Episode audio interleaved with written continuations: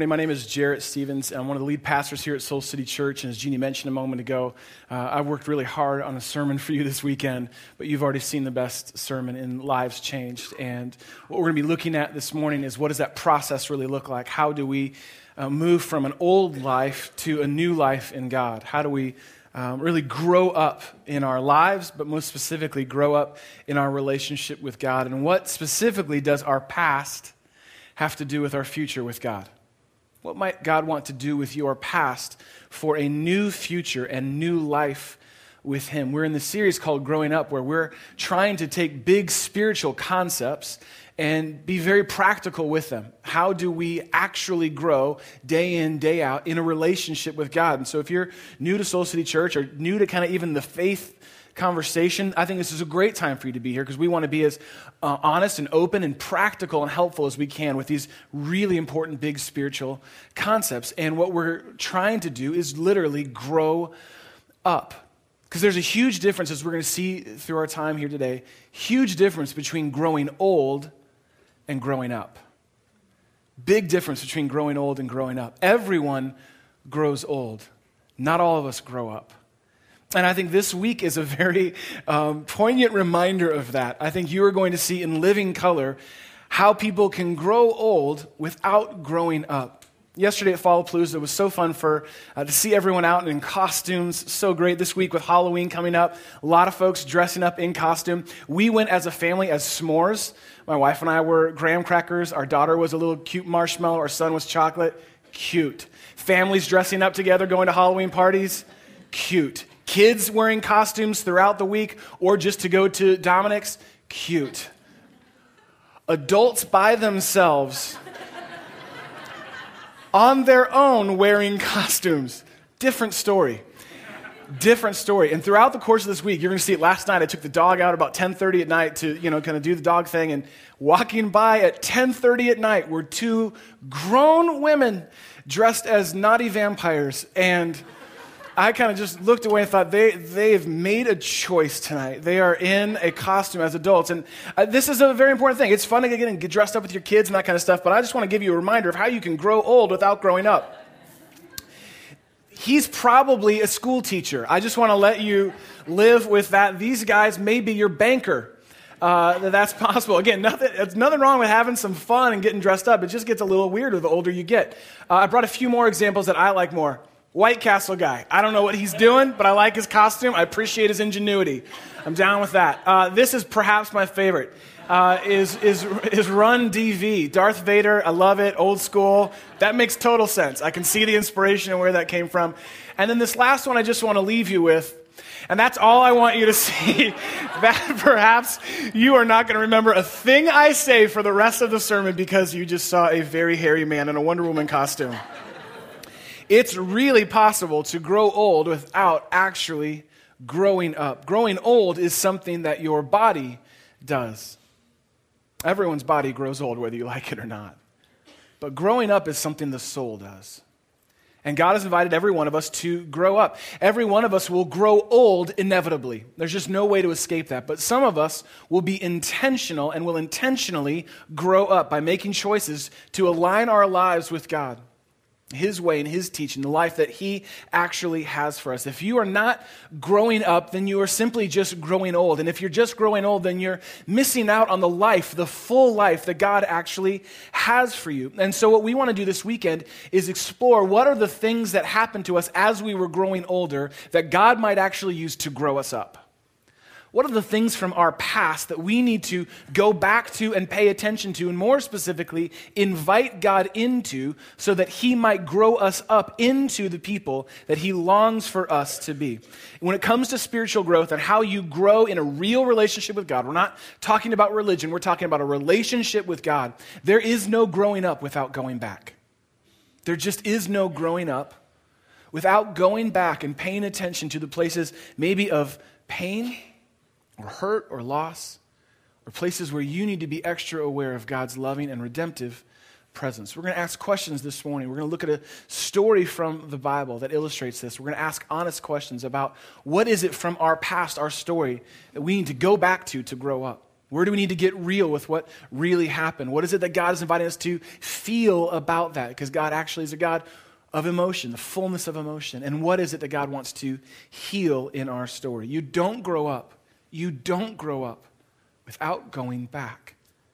So for some of us, it's, it's going to mean going back to maybe a divorce in your family from when you were a child. And you thought that was decades ago. I've moved on from that now. But could it possibly be that there are still things that you are holding on to that you learned from that pain from that reality that are holding you back actually from the life god has for you for some of you for some of us it's going to mean kind of going back and understanding the role that maybe an overbearing parent played on your life. And they just were trying to run every detail of your life and control your life maybe from good intentions but it had an effect on your life. What does god want to speak into that? Or maybe for you, it'll mean going back to an emotionally absent parent or physically absent parent. For some of us, going back means we need to kind of go back to that significant breakup that you experienced in your life. And it may have just been a couple years ago. It may be, in fact, the reason that you moved to the city to get away from an old life. Or maybe you moved to the city to start a new life with someone else and that relationship ended. That's real, that's pain. What does God say to that? And how does God want to grow you up even through that difficult moment. For you, maybe it's the death of someone that you love and care about, or the death of a dream that you thought your life was going to be about. What does God want to do with that? We can try and sort of move on and move past and keep going forward, but God actually says, No, I want to take you back to that moment in your past so that you can actually have a full future and life with me. You don't grow up by just kind of getting past or getting over. You go back to grow up. And more specifically, you invite God in so that you don't stay stuck in things that you learned from your past. We're going to see that in a moment from the story that we're going to look at in the Bible. How we kind of go back and deal with these things with God so that we don't stay stuck in our stories and so that we can actually live into the life that God has for us. Because there's a principle we're going to see in the story, and then we're going to open up the Bible together. But it's a principle that's painted actually throughout all of Scripture.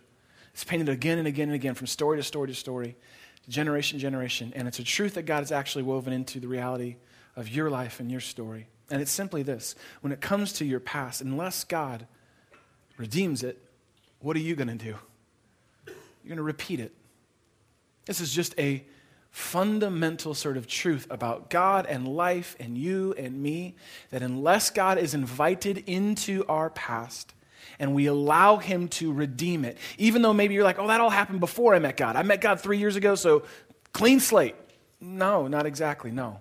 There are still realities and implications from your story, your past, that until God redeems, guess what you're going to do? You're going to repeat those patterns. You're going to repeat what you learned. You're going to play out the invisible script that was handed to you by your parents, and you're going to keep playing those things out. And it's going to affect your life today and your life into your future. It will affect every one of your relationships. It will affect your marriage. It will affect the way that you parent. Until God redeems it, you are actually going to repeat it. And maybe you've already seen some of these things come out in your life now.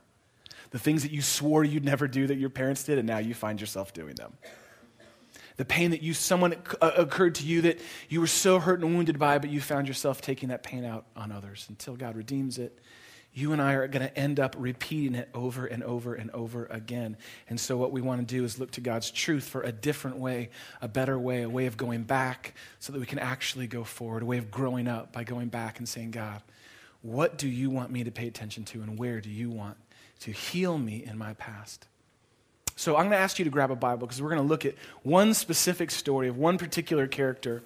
His name's Joseph. Now, if you brought your own Bible, fantastic. You get bonus points. If you didn't, that's okay. We've got you covered. There's a blue Bible in your seat back. I'm going to ask you to grab it. And I'm going to have everyone do this. Now, we're going to kind of do some, you know, moving through uh, the scriptures this morning. So you can actually turn to Genesis 37. Uh, in the blue Bible, it's page 27. So almost all the way to the left page 27. It's Genesis 37. We're going to look at the life of Joseph. Now look at the life of Joseph. Now, you may be familiar with the story of Joseph. He's a central character in the story of the Old Testament. Uh, Joseph's life tends to get sort of filed under the category of hero uh, in his story, which is very true. But what we're going to do is kind of peel back the layers and look for what's really going on in the story, because that's true of your story and my story. Is there's much more going on beneath the circumstances of our lives. So we're going to look into what's really going on in his story, and we're going to look at what God would have for us through his story. In fact, specifically, once we get through this passage, I want to offer you a very practical prayer that you can begin to pray today to invite God into those parts of your past that maybe you've tried to move past and avoid. I think it's a very practical spiritual prayer that you can begin to pray coming out of what we're about to see in the life of Joseph. So it's Genesis 37, page 27. Let me give you some quick context. Joseph uh, is actually the, the uh, comes in the line of Abraham, Isaac, and Jacob. So we spent earlier this year, we looked at the lives of those three generations. Abraham is the central character of the Old Testament. God gives him a promise that he's going to birth a nation. And so from that, he has a son, a couple sons. Isaac is one of them. Isaac has two sons, Jacob and Esau. Jacob has a son, and his name, well, Jacob has actually many sons.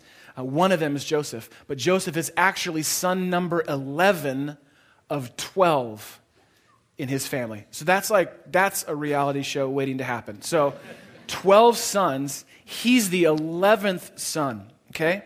So he comes from the line of Abraham to Isaac to Jacob to his life. Very important character.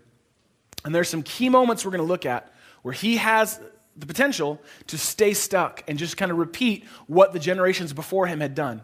But instead invites God in and writes a new story with God for his life. Let's dive into this together. Genesis 37, verse 2. We're going to be moving through this passage. So if I pause at any point, it's because I want you to say the word back to me that's next in the passage. Is that okay? Can you do that?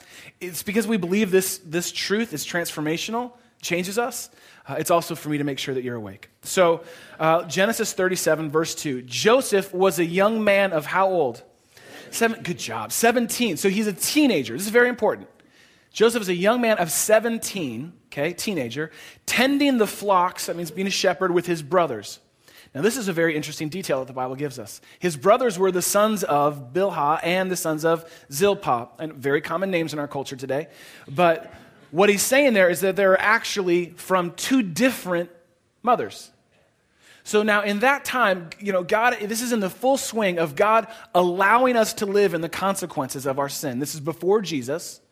And so, God, the story of the Old Testament is God saying, if this then is what you want, I'm going to let you have it. And so, it's not that God approves of Abraham or any of these guys having multiple wives, specifically in this story, Jacob, but he did. And so, these brothers are not just from one mother, these are brothers from another mother, but from the same father. Okay? So, that's what's going Again, reality show. That's what's going on right here. So, these are his father's wives, two different women. And listen to what Joseph does. He brings his father a bad report about his brothers. So this is a 17 year old tattling on his grown brothers. That's what's happening here. You, maybe you grew up in the King James where it said he tattleth. That, but that's what happened. He goes to his dad and says, You need to know what's going on. These guys are, are not, I don't even know what you're going to, they're being bad shepherds. They're shepherding poorly. I don't even know what he's, but he gives a bad report to his father. Now, that would be one thing for a 17 year old to tattle. Again, pretty, as you're going to see here, a pretty emotionally unaware 17 year old and a pretty overly confident 17 year old. So he goes to his father, whose name is Jacob, also sometimes called Israel. You'll see why in a second, and tattles on his brother. Now, look at this Genesis 37, verse 3. Now, Israel, same name for Jacob, loved Joseph more than any of his other sons. Okay, so now you see it. Loved him more than any of his other sons. So he's playing favorites with Joseph. Now, this is a pattern that's on repeat from the generations before him. The truth is, if we were to rewind the story, what you'd see is Abraham had two sons. He had two sons, Ishmael and Isaac. He favored one over the other. Isaac had two sons, Jacob and Esau. He favored Esau over Jacob. Jacob was the not favorite in his family, and here he is playing favorites in his. You see the patterns that can be on repeat in our lives until God is allowed in to redeem them? But listen, that's not all. Not only is this his favorite, this is his favorite because he'd been born to him in his old age, and he had an ornate robe made for him. Now, are you getting which Joseph we're talking about? This is Donny Osmond Joseph. That's who we're talking about, okay? You got that?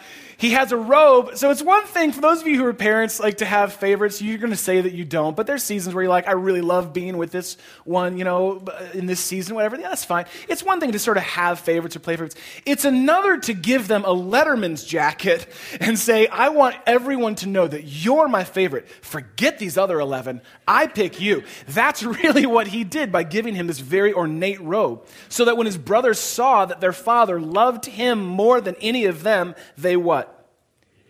Hated him. You see what's going on inside the family? They hated him and could not speak a kind word to him. So we see in the story there's favoritism, there's jealousy, there's envy, there's hatred. Joseph doesn't help the situation at all. In fact, seemingly being quite unaware of the temperature in the air, he goes on to tell his brothers about a dream that he had about them. Genesis 37, verse 7, we were, he's telling this dream. We were binding sheaves of grain out in the field when suddenly my sheaf rose and stood upright, while your sheaves gathered around mine and bowed down to it. Way to go, Joseph. You're totally helping your cause here right now. So, not only is all that stuff going on, he adds to it and says, Hey guys, I had the craziest dream basically we were all gathering grain and mine kind of was the biggest and best and you all bowed down to mine. Isn't that crazy? Not helping Joseph. Now, what I want you to do is put a mental pin into everything that happened in that dream, the imagery of grain. And his brother's actually bowing down to him because it's going to be very interesting to see what God does to redeem this part of his story and his past. Verse 8, jump down. His brothers were not feeling it. Genesis 37 8, his brother said to him, oh, oh, oh, do you intend to reign over us? Like, will you actually rule us? You're going to be the boss of us? Like, that's what's going on here? And they hated him all the more because of his dream and what he had said. So you got to be able to feel this and sense this going on in the house, in the family. That's not all. He has another dream. Tells his mother and father, hey, guess what? You're going to bow down to me one day too. Crazy, right? He continues to do that, so much so, in fact, that his brothers begin to put a plot together to end his life. Jump to Genesis 37, verse 19. Jump down a little bit. Joseph is walking down, and they see him kind of off in the distance, and they say to each other this Here comes that what? Dreamer. Here comes that dreamer. I mean, they can't even say his name. Here comes that dreamer. Come on, let's, let's kill him. Let's just kill him. Their hatred had rose for their own brother.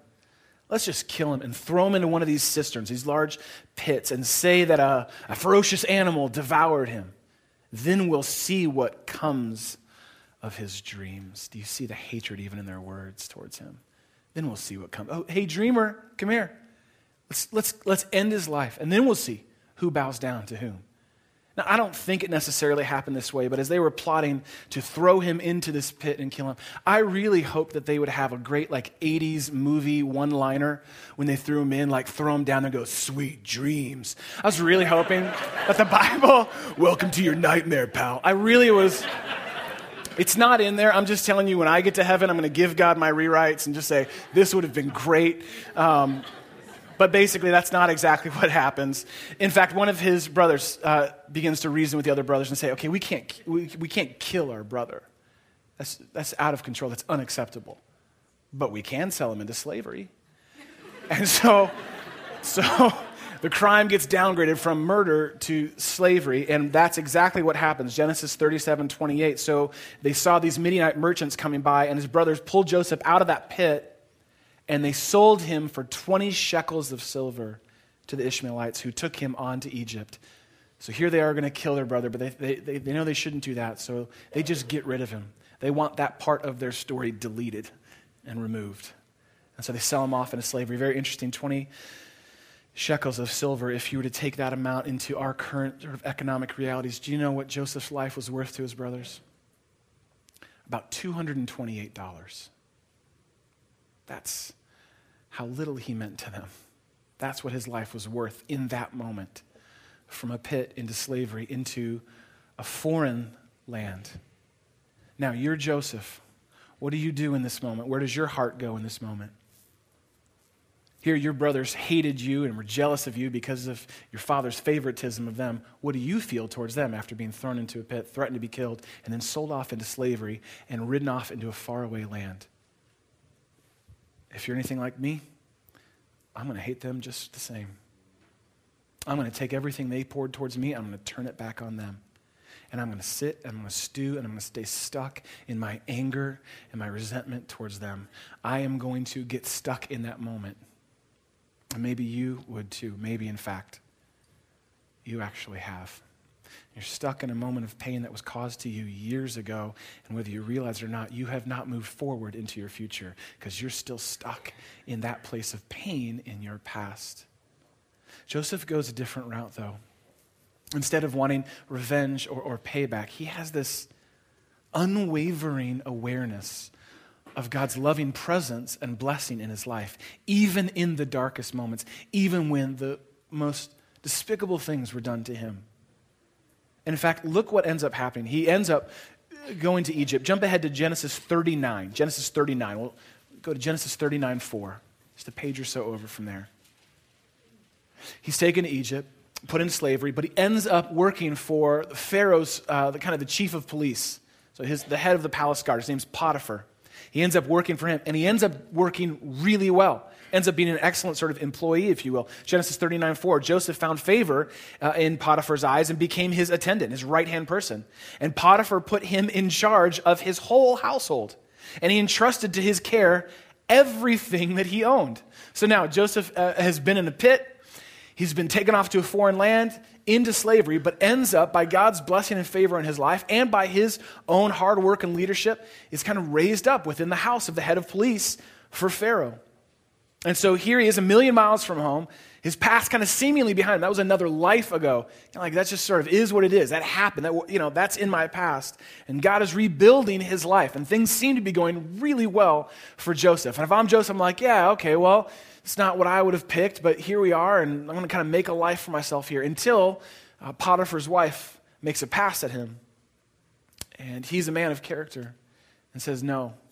And so she has him thrown in jail kind of trumps up charges against him, has him thrown in jail, and guess where he ends up again? He's back in a pit. Back in a pit in a foreign land, alone, in a jail. But Joseph has this sense of God's faithfulness to him. And so, even in the darkest and most desolate place, he is faithful to God and gives his very best right where he's at. Again, could be holding on to resentment against Potiphar's wife. What happened? What did I didn't even do anything? I'm here. I'm not even supposed to be here. Could have had a very understandable sense of uh, righteous indignation or justice. Like this should not have happened. This is wrong because it was wrong. But here he is in jail, and so he's faithful right where God has him. And look what ends up happening. He gains favor with the head of the prison. Genesis 39, verse 22. So the warden put Joseph in charge of all those held in prison and he was made responsible for all that was done there. This is a prisoner running all the prisoners. I mean, this is truly like God elevating him even from the lowest of places, the darkest of hours. And you remember when Joseph had those two dreams when he was 17? This is years and years before. Well, guess what God begins to use him for in this prison? There's a couple key influential people that have been thrown in prison as well. They have dreams. And now Joseph, the dreamer of dreams, becomes the interpreter of dreams. And he tells them exactly what their dreams mean.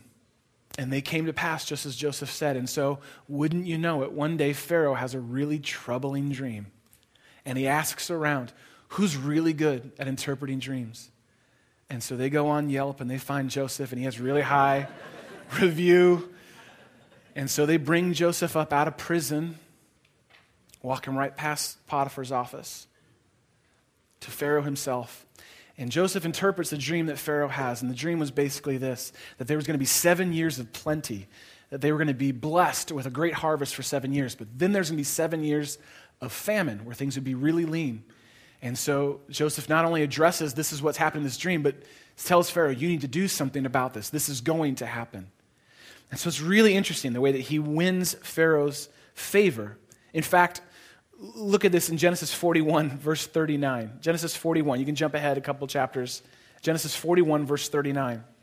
Pharaoh said to Joseph, Pharaoh said to Joseph, since God has made all this known to you, again, he worshiped different gods, but he's looking at this guy and saying, since your God has made this known to you, there is no one so discerning and wise as you. You shall be in charge of my palace and all my people are to submit to your orders. Only with respect to the throne will I be greater than you. Isn't that interesting? So now, God once again raises Joseph up to the second highest seat and the most powerful force in all the world in Egypt. From the pit to pit to Pharaoh's court to now he's Potiphar's boss. Ooh, what would you do then? Have Potiphar sent out to the farthest land possible? It'd be easy to do that. Get stuck and sort of pain back the pain of your past. That's not the route that Joseph goes. He sees God's hand of blessing on his life. He knows that there's no pit that is too dark, no prison that is too desolate for God's redemptive love to break through and to write a better story.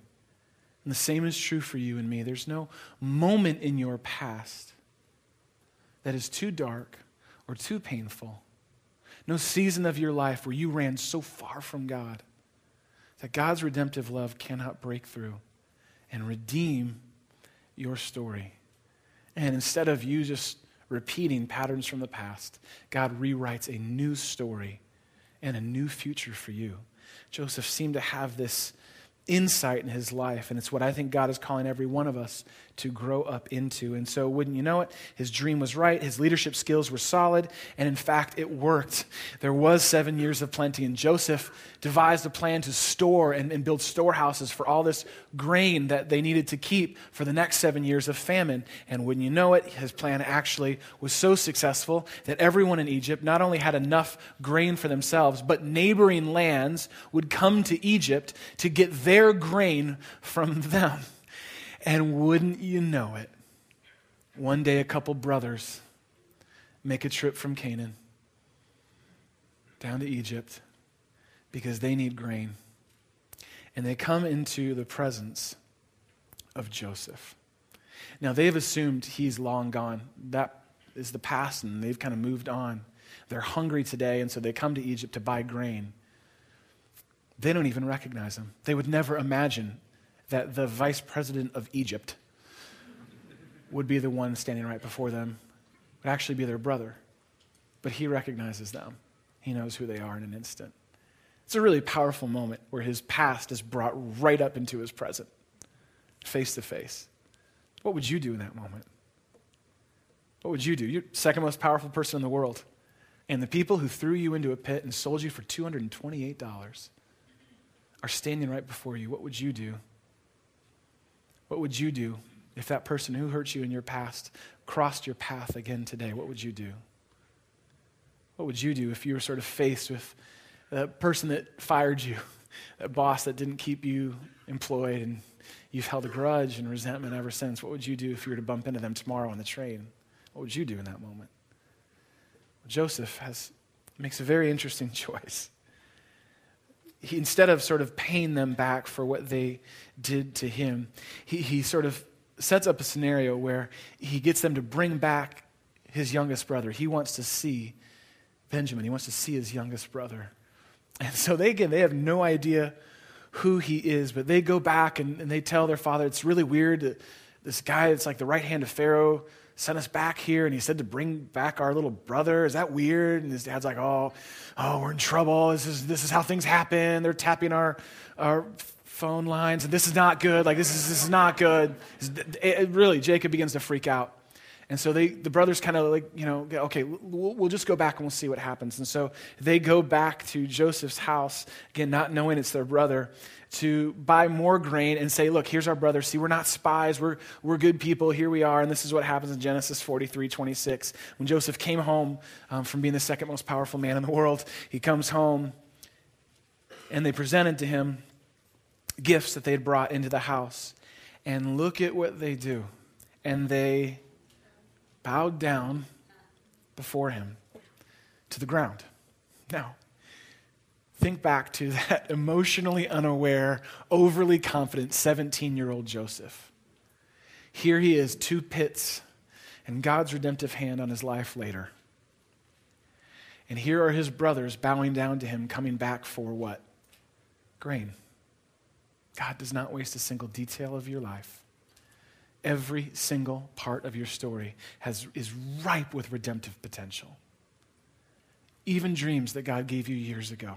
He has not forgotten. And so here they are bowing before him. And Joseph is caught up in the moment. I mean, it's all his past is now brought right into his present, right before his face. When he sees his baby brother, he just loses it. Genesis 43 30. Deeply moved to the sight of his brother, Joseph hurried out and looked for a place to weep. Not just sort of get pull himself together, to come undone to weep. And he wept into his, went into his private room and he just wept there and wept there at the redemptive hand of God. At how at any moment he could have chosen hatred, he could have chosen anger, he could have chosen resentment into his life. But he stayed faithful to God even when he was in the pit, even when he was in the lowest place. And now he sees the full redemptive work of God in his life and standing before him, in fact, bowing before him, are his brothers. And he's overwhelmed with emotion. And he expresses it fully and freely, in touch with what God was doing, and having a sense of the bigger picture of what God was up to. And he comes back to his brothers. Jump ahead to Genesis 45. Look at the perspective that comes when we get that God wants to do a redemptive work in our lives. It's so beautiful. Genesis 45, verse 4. Then Joseph said to his brothers, Come close to me. Come close to me. You who wanted nothing to do me, you who threw me away like trash. Come close to me. And when they'd done so, he said, I am your brother, Joseph.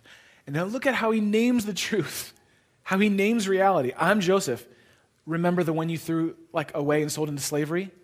Remember that? Remember that, guys? Hey, remember that one time you sold me into slavery? Yeah. That's me. I'm that Joseph. That's what you did, but this is what God did. And now do not be distressed and do not be angry with yourselves. Look at how he even knows sort of where they're at. Don't be angry with yourselves for selling me here because it was to save lives that God sent me ahead of you. What a perspective. That even the pain and darkest hours of my life can be used as a gift of redemptive transformation in my life to be a gift to others. No, no, no, no. I know that you hurt me, and it hurt. Like you really did sell me into slavery. I was in a real pit, I was in a real prison. I could have at any moment thought that God had forgotten me or focused all of my anger and energy towards you. But look at what God was doing the greater redemptive story. Even from these dark and painful moments, God has redeemed them and, in fact, has sent me ahead so that I could be a blessing to you who meant me harm in my life. Now, that's perspective.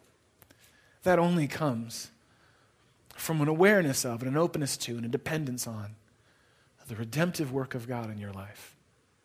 To choose to say in every moment, God, what do you want to do? What do I need to pay attention to? How might you want to grow me up from this thing that seemingly took me out? How do you want to grow me up, God, by going back? He knew that God could use his broken past to build a better future. God used Joseph's broken, difficult story to build a better future. Joseph didn't run from his past, didn't kind of ignore it or gloss it over, was very honest with it, but saw a bigger story of what God was doing what God could do. This is a beautiful, powerful story. And I think if we're ever going to grow up and kind of grow into the lives that God has for us, we have to listen to and hear a story like that and go, God, what do you have for me? What do I need to be paying attention to in my story, God? Where are the places in my life that I need to go back so that I can grow up? Because I don't know, maybe I didn't make choices like Joseph did. I grabbed onto anger as quickly as I could. I held on to entitlement as long as possible. But maybe this morning, God is softening your heart and loosening the grip on those things to where you might have the courage to say, God, where do you want to take me back to? Where do I need to go back to so that I can grow up? I want to give you a really practical prayer that you can pray today to begin this really big, important work in your life. I want to give you a, a, what I hope to be a very practical prayer that opens up spiritual growth and transformation in your life. It's a prayer that anyone and everyone can pray starting today. And it, it's a prayer that asks three questions of God. It's not a formula, it's not a magic thing. It just opens you up to real transformation and growing from your past into the future God has for you. Here it is. You might want to jot this down because I'm going to encourage us to be praying this throughout the course of the week as a church together. First question is this when it comes to looking at your past and those parts of your story that maybe you've brushed over or moved on from, first question is God, okay, what is real? Now, I know that sounds like a very existential question, but think about it in terms of your past. What really happened, God? What is real? What really happened? What, was, what really happened from this divorce? What really happened, God, in this death or this loss? What, what, what is real? Because we have a tendency to sort of add our own interpretation on top of things to help us sort of get through, or maybe you've just sort of forgotten really what happened and it kind of gets washed into a really bad season or hard season for your life. But for you to have the sort of redemptive work that God wants to do in your life actually happen, you have to get real with God because He already knows every detail of your life. So He's waiting for you to join Him there. God, what is real? What really happened, God? What was the real thing? Joseph named to his brothers, Hey, you sold me into slavery. That's real. You did this, but this is what God has done. So, what are the things that you need to say, God, what really has happened in my story? What are the real pains or losses that I've incurred? God, what are the real places that maybe I picked up a pattern? Where did that come from, God? Oh, that came from having a parent who was this, or that came from the things that kids said to me in the schoolyard. What really happened? And what part do I play in that, God? So we start by getting honest, by getting real. God, what is real? What really, really happened in my past? What do you really want me to pay attention to? And that sets you up to ask the second question is, God, how do you want me to feel? What do you want me to feel? What's real? What, what are the places in my life that I just kind of have pushed through that you're bringing me back to? And then, God, what do you want me to feel over these things? Because again, God is a God who, who, who, experiences at all times the fullness of emotion. He's the one who gave us our emotions. And so, God is able to help you. God is ready to help you name what is it that I'm supposed to feel about this? Okay, this really happened. What do I feel about that, God? And maybe the easiest place for you to start is what do you already feel. Oh, I feel angry, or I feel hurt, or I feel confused. Start there and say, okay, God, what do I need to feel? What do you want me to feel about this? How can I align my heart with your heart, God? How am I supposed to process this? What am I supposed to feel about this? Joseph did this beautifully.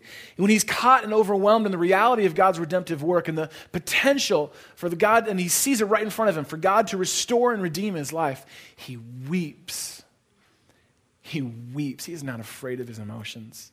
He wasn't just being emotional, he weeps. And I wonder, I wonder today how many of us just need to weep. And you may think that's weakness, but it's not. It may be the beginning of a strength that God is giving you to just weep. This was wrong. This is real. This is wrong. This happened. And so I need to grieve. I need to mourn. I need to weep over the lack of this role in my life or the pain that this person caused me or the words that were said to me or the things that I've done. I treated these people this way. I treated my ex wife that way. I need to be broken over that if I'm going to move into the wholeness that God has for me. You need to weep over the way maybe that you've used others to get ahead in life and get real with it and say, God, what do you want me to feel about that? So that then you can ask this third question God, where do I need to be healed? God, what, what, what needs to be healed here? What's real? Okay, let's get honest with it. God, how do you want me to feel about that? What am I supposed to understand? How should I feel about this?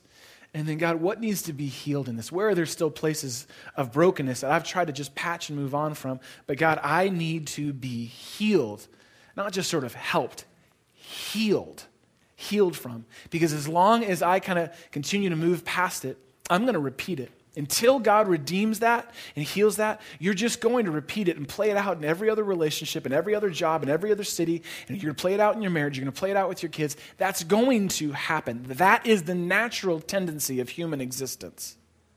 But God says, No, I want to break into that and heal these things. We see Joseph's relationship with his brothers is literally healed. It's not just let bygones be bygones, it's this happened, it hurt. But now come close, come close. He can embrace his brothers, even though they're the ones that seemingly caused him the greatest harm in his life. What needs to be healed? Where do you need God's healing hand to reach into and speak into and work in your life? Lots of times, I've found the greatest place of healing that God invites me into is me taking responsibility for the ways and for the people that I've hurt. That's lots of times I found that's where my healing begins, is me to go, you know what, God, here's what I did. And everything in me wants to point a finger and say, they did this, they did this, they did this. But God, if I'm going to experience true healing, I have to play a part in this. And so, what's my responsibility, God? Just this last week, just this weekend, I was having a conversation with Jeannie. We had a date night on Thursday night, and we were having this great dinner, and I really wanted to talk about happy things and big things. And we found the conversation going to um, me describing a broken relationship that I'm in right now really hard relationship. I've known this person for a long time. But I'm finding that we're playing out like patterns from years ago that I thought maybe we'd sort of just gotten past. And as we were talking, this prayer is what was forming in the back of my mind. Okay, God, what's really going on here? I, I feel really hurt by this. And Jeannie kind of walked me through, like, what is it you're feeling? I feel really hurt by this. And I feel I've played a part in this. How does God want me to feel? I feel really sad. I'm really angry. But I also feel really embarrassed for the part that I've played in this. What does God want to heal? God wants to heal this relationship. And I knew that I couldn't go through this weekend and just sort of keep that off at bay. And everything in me to the last hour last night, I finally reached out and texted him and said, Hey, we need to talk tomorrow. You around? Can we talk? And right back, Yeah, I'd love to. And so I know that God is going to walk me through a redemptive act this afternoon. Come back to the five o'clock service. It's going to be awesome. Way better story to tell then. What's real? What are the parts from your past that you've tried to push through on your own strength? You can't do it on your own strength. You're never meant to. What do you need to feel about those things? Be honest. Be real. And what does God need to heal? Where does healing need to begin in your life? And are you willing to ask for it? You just you can't grow up without going back. And I don't want any of you to just grow old. I want you to grow up in Christ. That's my responsibility to help you do that. That's our responsibility to help you do that as pastors of this church. And so the homework for this week is to pray that prayer together. To pray that prayer. If you're in a small group, to pray that prayer together. To be honest, God, what's real? What do I need to feel? And what needs to be healed? And to sit with God and stay with God. This isn't like a quick, you know, 30 second prayer. This is, I'm going to carve out some time and really go back to some of these places, these places of pain or hurt, these seasons of wandering where I ran away from God. I'm just going to get real and honest because I want that kind of redemptive work to happen in my life. I want a better story than just growing old. And we're praying for you and hopeful for you that you'll have the courage to trust God to redeem and write a beautiful story like the story of Joseph. A story that you can stand back at the end of and say, only God. Only God could have redeemed this. Only God could have healed this. Only God could have grown me into the person that I'm becoming today. So, what we want to do is respond to that God right now. We want to take a moment to respond to God out of the invitation that He's given to us to come to Him with our hurts and our pain and our past and begin to trust Him to do the redemptive work that He longs to do. As we respond to God, we're going to do something we always do around here. We're going to give to God out of gratitude. We see God's hand in our life, and if we're honest with it, we know that we may not have all that we want, but we have way more than we need. And so, in times of plenty or in times of want or need, we know that God is still faithful through every one of those, like Joseph knew. God is faithful through every season. And so I'm going to encourage you as part of your worship and response to God to give to Him not only out of obedience, but out of gratitude. Out of gratitude for God's goodness in your life. And then we're going to lean into the redemptive, healing hand of God and call out to Him even now from right where we are. So, will you pray with me right now as we respond to God together as a church? Let's pray. God, thank you for the truth of who you are and what you have done and what you do and what you're inviting us into right now. And God, I pray, I pray, I pray for, I pray, God, for our story to be one that gives you glory, God. That we would not just sort of look at the broken parts of our past and just kind of shove those under the rug. But God, we would invite you in. We would follow you there. We would meet with you there. And that we would be redeemed and made whole, God. That there would not be any part of us where you are kept out of. God, thank you that that's what you want to do. God, you don't take us back to our past to shame us or to make us feel guilty or worse. You take us there, God, to heal us and to redeem us. And God, I pray for this church. I pray every single person here, God, that we would have the courage this week to invite you into those difficult places and to find over time your healing and redemptive hand at work in our lives. So, God, we call out to you with every ounce of courage that we can, and we declare the truth of who you are. And God, we step into the life that you have for us today. It's in your name that we pray and that we give and that we sing. Amen.